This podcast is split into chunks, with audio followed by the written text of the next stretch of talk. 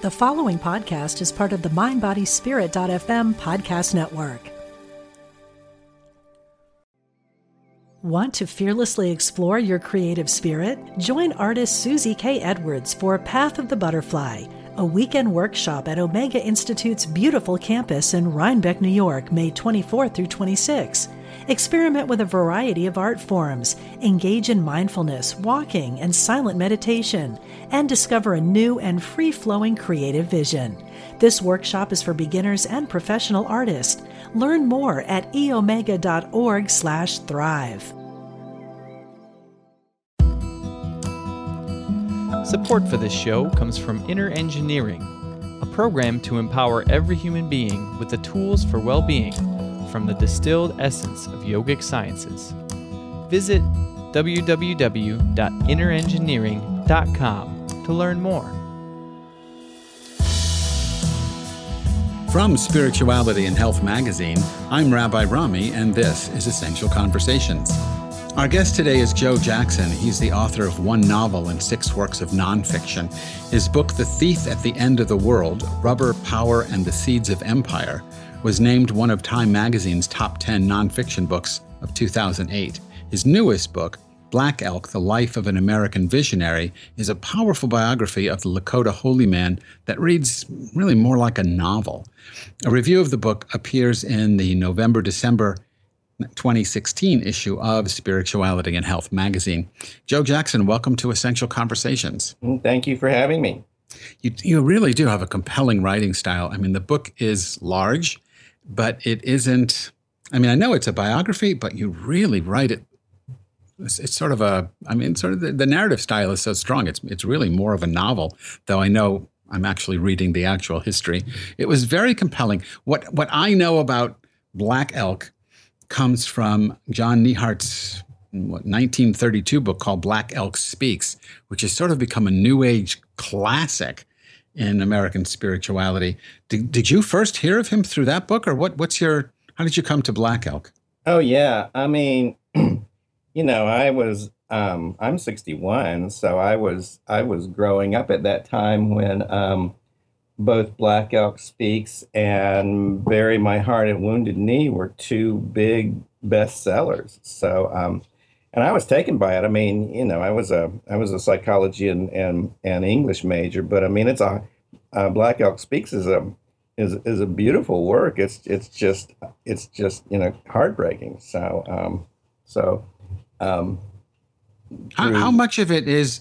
I've heard criticisms. I don't want to get lost in, in Black Elk Speaks, but I've heard criticisms that it's not necessarily Black Elk speaking, but more John Neihardt speaking, maybe through Black Elk. Is that is it an accurate assessment of or an accurate rendition of of his teaching, Black Elk's teaching?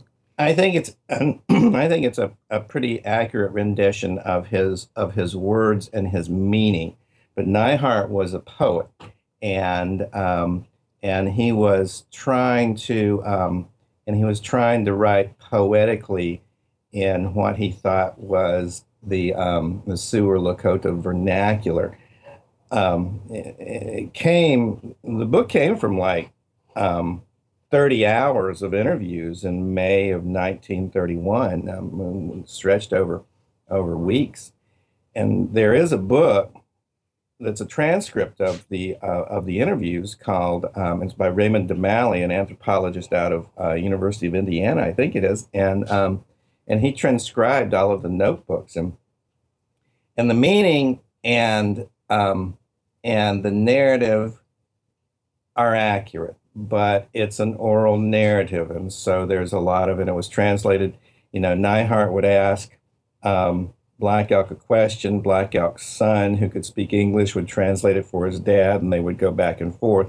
And so there's a lot of repetition, and there's a lot of back and forth, and it would never have, um, it would have never have garnered the kind of literary reputation that um, that Black Elk Speaks has, because, you know, it's more of a, in that form, it has more anthropological merit. Mm. And and you so so you read Black Elk Speaks, and that's what triggered an interest in this? Yeah, my my nonfiction books, even though they um, even though they're often stories of historical people, I mean, I usually am searching for a narrative that I can hang some sort of um, um, hang some sort of issue on. And my last book was um, about the about the flyers that were involved in the air race that made Lindbergh famous. And what became really interesting about that was that was that America made secular heroes and sec- secular saints out of out of many of them, especially Lindbergh. And the process of that for me was was really interesting. So so I was thinking, well, well, I would be interested for my next book to write about somebody who is an acknowledged holy man. What is the nature of holiness? And I looked around, and, you know, I had remembered Black Elk from Black Elk Speaks, and I had heard that the Catholic Church was thinking of um, thinking of making him into a, a, a, investigating whether or not they could make him into a saint. And I do remember that during the sixties and seventies and eighties that um, that several religious commentators had said that Black Elk was the only um, um, r- real American holy man to come out of the twentieth century. So I kind of gravitated towards him. So I have a couple of questions based on that. I mean, yeah. your sort of your definition of holiness, but we should let our re- listeners know that uh, Black Elk was a um, Lakota Sioux medicine man, right. But in nineteen oh four, he's born in nineteen sixty-three. In nineteen oh four, he converts. He's forty-one years old, if I've got my numbers right. He converts to Catholicism. And that's why the church was interested in making him uh, right. a saint. It's not like they just were looking for, for a Native American yeah. and, and uh, gonna gonna uh, canonize him. No, this this was someone and, who was who became a Catholic, and I want right. to hear and, about that too. Yeah. And according to the Jesuits, he was so good as a lay preacher that he um, converted Uh, four hundred Native Americans across the United States to Catholic, to Catholicism, which was like phenomenal for the time. Um, so, and for about ten years, he was a very, very, very strong Catholic. He may have still been practicing in uh, Native medicine, but he was he was apparently no longer participating in um, um, the traditional religious ways. But after about ten years of that, Um, his con- his people on the reservation continued to die, and he kind of drifted into a um, interesting kind of ecu- ecumenical uh, mode of mode of thought, where he was both a traditional medicine man and a um, and a, and a Catholic, although he kept his uh, traditional beliefs secret for the longest time because the church wouldn't have approved. No, and they didn't improve when Black Elk came, Black Elk Speaks came out. I mean, they jumped all over him. He, um, there was a lot of pressure from the um, from the Jesuits on the reservation to uh, for him to renounce what he had said in uh, Black Elk Speaks. And one thing you have to realize, one thing that's really interesting. I mean, all of the commentary that I had read um, back when I first read Black Elk Speaks. I mean, it, it sounds as if the Catholics on the reservation at that time, that they were monolithic, that they were all opposed to Black Elk. But actually, there were um, um, there were a, a small minority of Jesuits who could see what he was doing. And even though they disapproved of his um, of his still being a traditional medicine man, they did not think he was going to hell, and they did not persecute him. So what was he trying to do, blend the two traditions? He was trying to blend the tradi- two traditions because um, he he came to the he came to the realization, I would say around the nineteen twenties, that one reason his people were dying was because they no longer had an identity. Um, for the longest time, the American government and the church had had um, been had embarked upon a program where the uh, their words were the only way to save the Indian is to kill the Indian inside, and that meant just um, wiping out their their their tribal identity and their old traditional beliefs, and it just turned um, it turned the Sioux into a despairing people. It's interesting though that that uh, the cultural, I mean, I mean the, trying to wipe out their culture And then they're replacing it with Catholicism at a time when, you know, Christianity was Protestantism and Catholicism right. was very under, you know, people were very suspicious of Catholicism and, and, uh, well, that's I mean, a good question. That's a, that's a good question, but, but, um, you, you kind of have to realize that when the reservation system, um, started, that the reservations were, um, were pretty, pretty much put under the control of, um, of various religions in the United States. So for the Sioux, the Sioux had always had, um, had always liked the, had liked the Jesuits for the longest time. And at first, um, there were some Protestant religions there, but this, the Catholics were finally allowed in, and the Catholics were very strong in, in, um, all of these six Sioux reservations in the Plain States. But other reservations out west across the United States would have, you know, would have Quakers, they would have Methodists, they would have, they would have um, uh, Baptists. I mean, it, it, it changed from place to place. So um, the pressure, but in many ways, the pressure from Western religion to drop, um, to drop your old Indian beliefs was, um, was pretty much across the board. And then, so, so that's interesting, especially when, when you look at his life, and I do want to get to his vision in a moment, but I guess one more question about his life, because he ends up, I mean, he's, his cousin is Crazy Horse. He's president at Wounded Knee. Right. Um, he's, I mean, he's an authentic, uh, you know, Native American uh, medicine man steeped in that culture, and yet not putting aside the Catholicism of, of nineteen oh four. He's also the, oh, I don't know what you call it. I'm looking for a disparaging term, uh, sort of the performing Indian in Buffalo Bill's Wild West show. I mean, he's, they, they turn, the, the whole Wild West show movement, if you can call it that, turned Native American culture into uh, an entertainment for Europeans and, and others. So, he, I mean, I mean what, what do we make of his wrestling with his identity?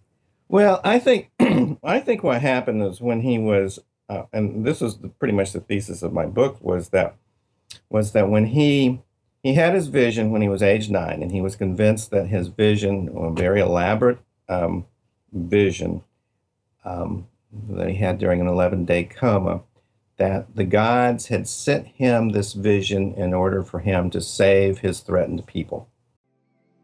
Want to fearlessly explore your creative spirit? Join artist Susie K. Edwards for Path of the Butterfly, a weekend workshop at Omega Institute's beautiful campus in Rhinebeck, New York, May twenty-fourth through twenty-sixth. Experiment with a variety of art forms, engage in mindfulness, walking, and silent meditation, and discover a new and free-flowing creative vision. This workshop is for beginners and professional artists. Learn more at e omega dot org slash thrive. And the rest of his life was, but the vision, the way he told it, was very much um, a puzzle box. I mean, you know, many visions very um, often are, are hard to are hard to translate, hard to comprehend. Um, Revelations is a good example.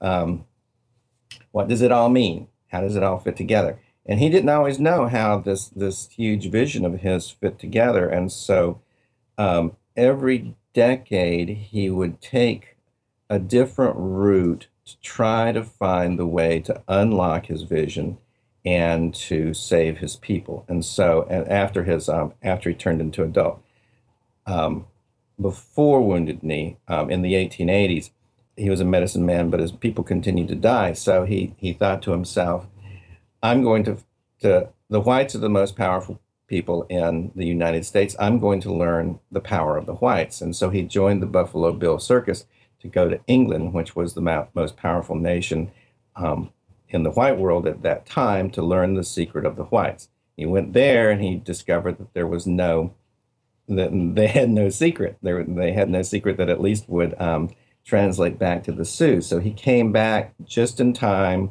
for the ghost dance, and he joined the ghost dance thinking, well, maybe this will translate my, my vision to me. And of course, the ghost dance led to Wounded Knee, which was just a, you know, which was a tragic disaster. And he held on as a medicine man for another ten years until nineteen oh four, when he was in despair. And that's when he picked up on um, Catholicism, and he stayed with that for about ten, fifteen years exclusively.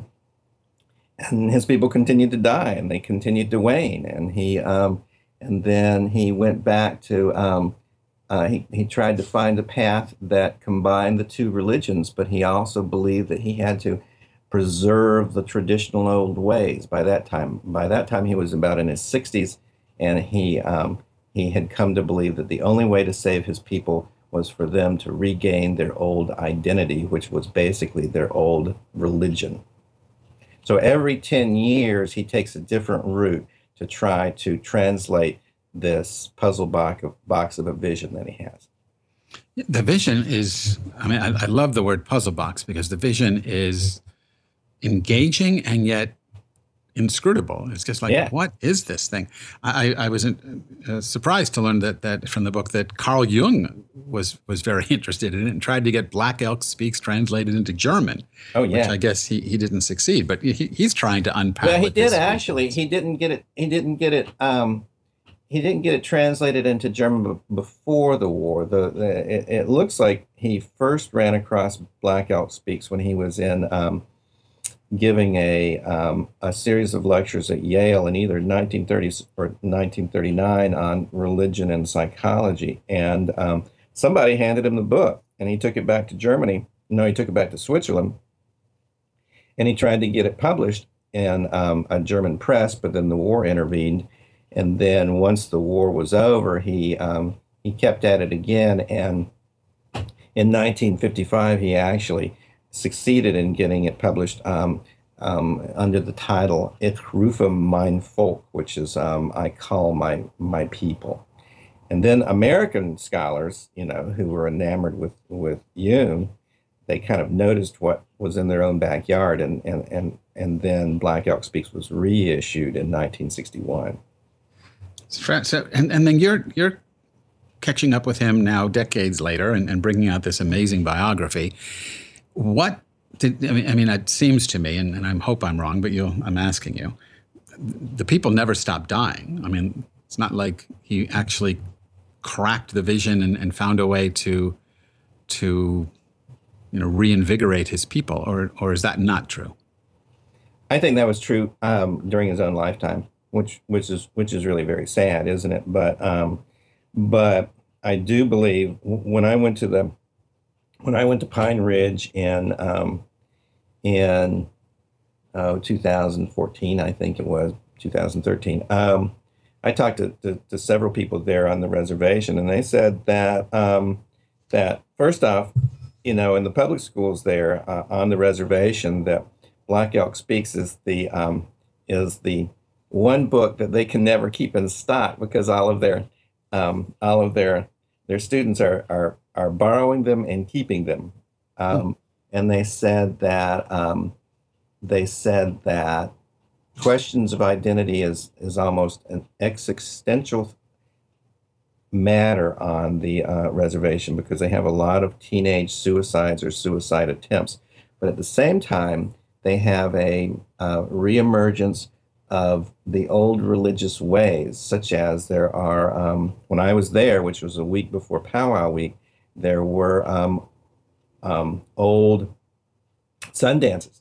And we're not talking the sun dances for the tourists, we're talking private sun dances where there's the piercings and the kind of, um, the kind of um, tortured endurance that the um, Lakota saw as part of their heritage. And that was a, they saw that as a good thing. They saw that as a, um, as a hope for the resurgence of the identity of their people. Hmm.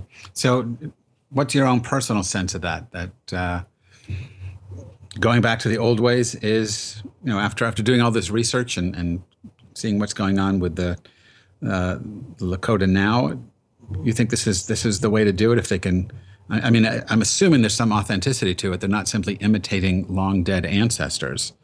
No, um, I think, I mean, I think to, I think to a large extent, um, I mean, the, the, the, the Sioux were known for,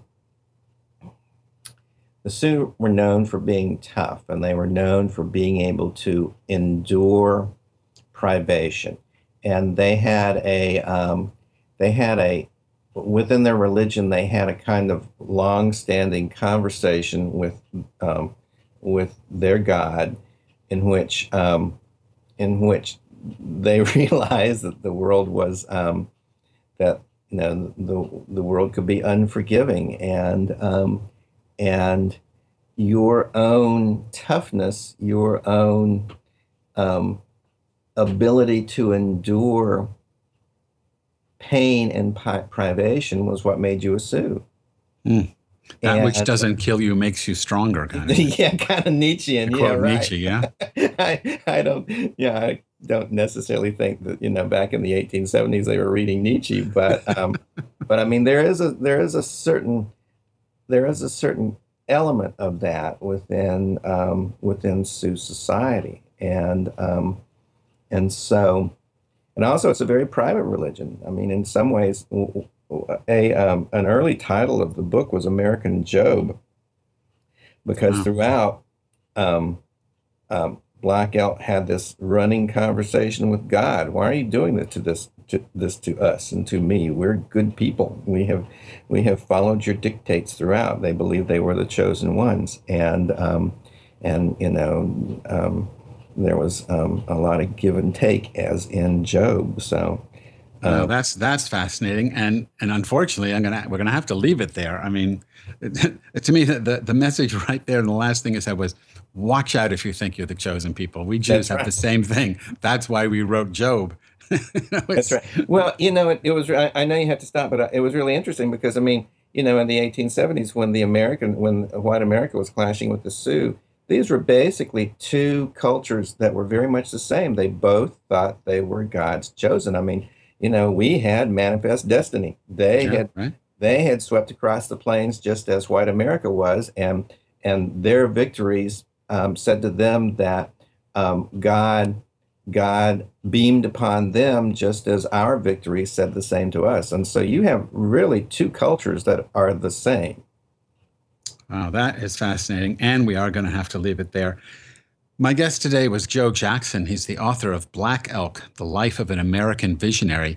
You can learn more about Joe's work on his website, joe jackson books dot com, and read a review of the book in the November December issue of Spirituality and Health Magazine. Joe, thank you so much for being with us on Essential Conversations. Thanks a lot. It was fun. Yeah, it was great. Thank you. Support for this podcast comes from Inner Engineering, a program to empower every human being with the tools for well-being from the distilled essence of yogic sciences. Visit w w w dot inner engineering dot com to learn more. Essential Conversations with Rabbi Rami is a project of Spirituality and Health magazine. Visit spirituality health dot com and subscribe to the magazine in either print or digital formats, and download the iTunes app for this podcast. The Essential Conversations is produced by Ezra Baker, and our program coordinator and executive producer is Alma Tassi. I'm Rabbi Rami. Thanks for listening.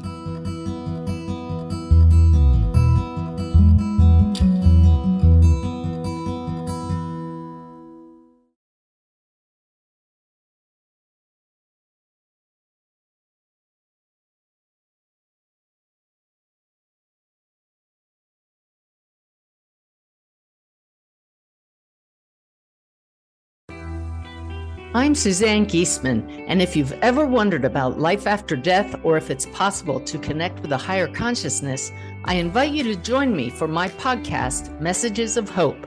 It's my mission to share with you that our loved ones who have passed are always with us, and we are so very loved. I want to teach you how to live a consciously connected and divinely guided life. Listen here on the mind body spirit dot f m podcast network.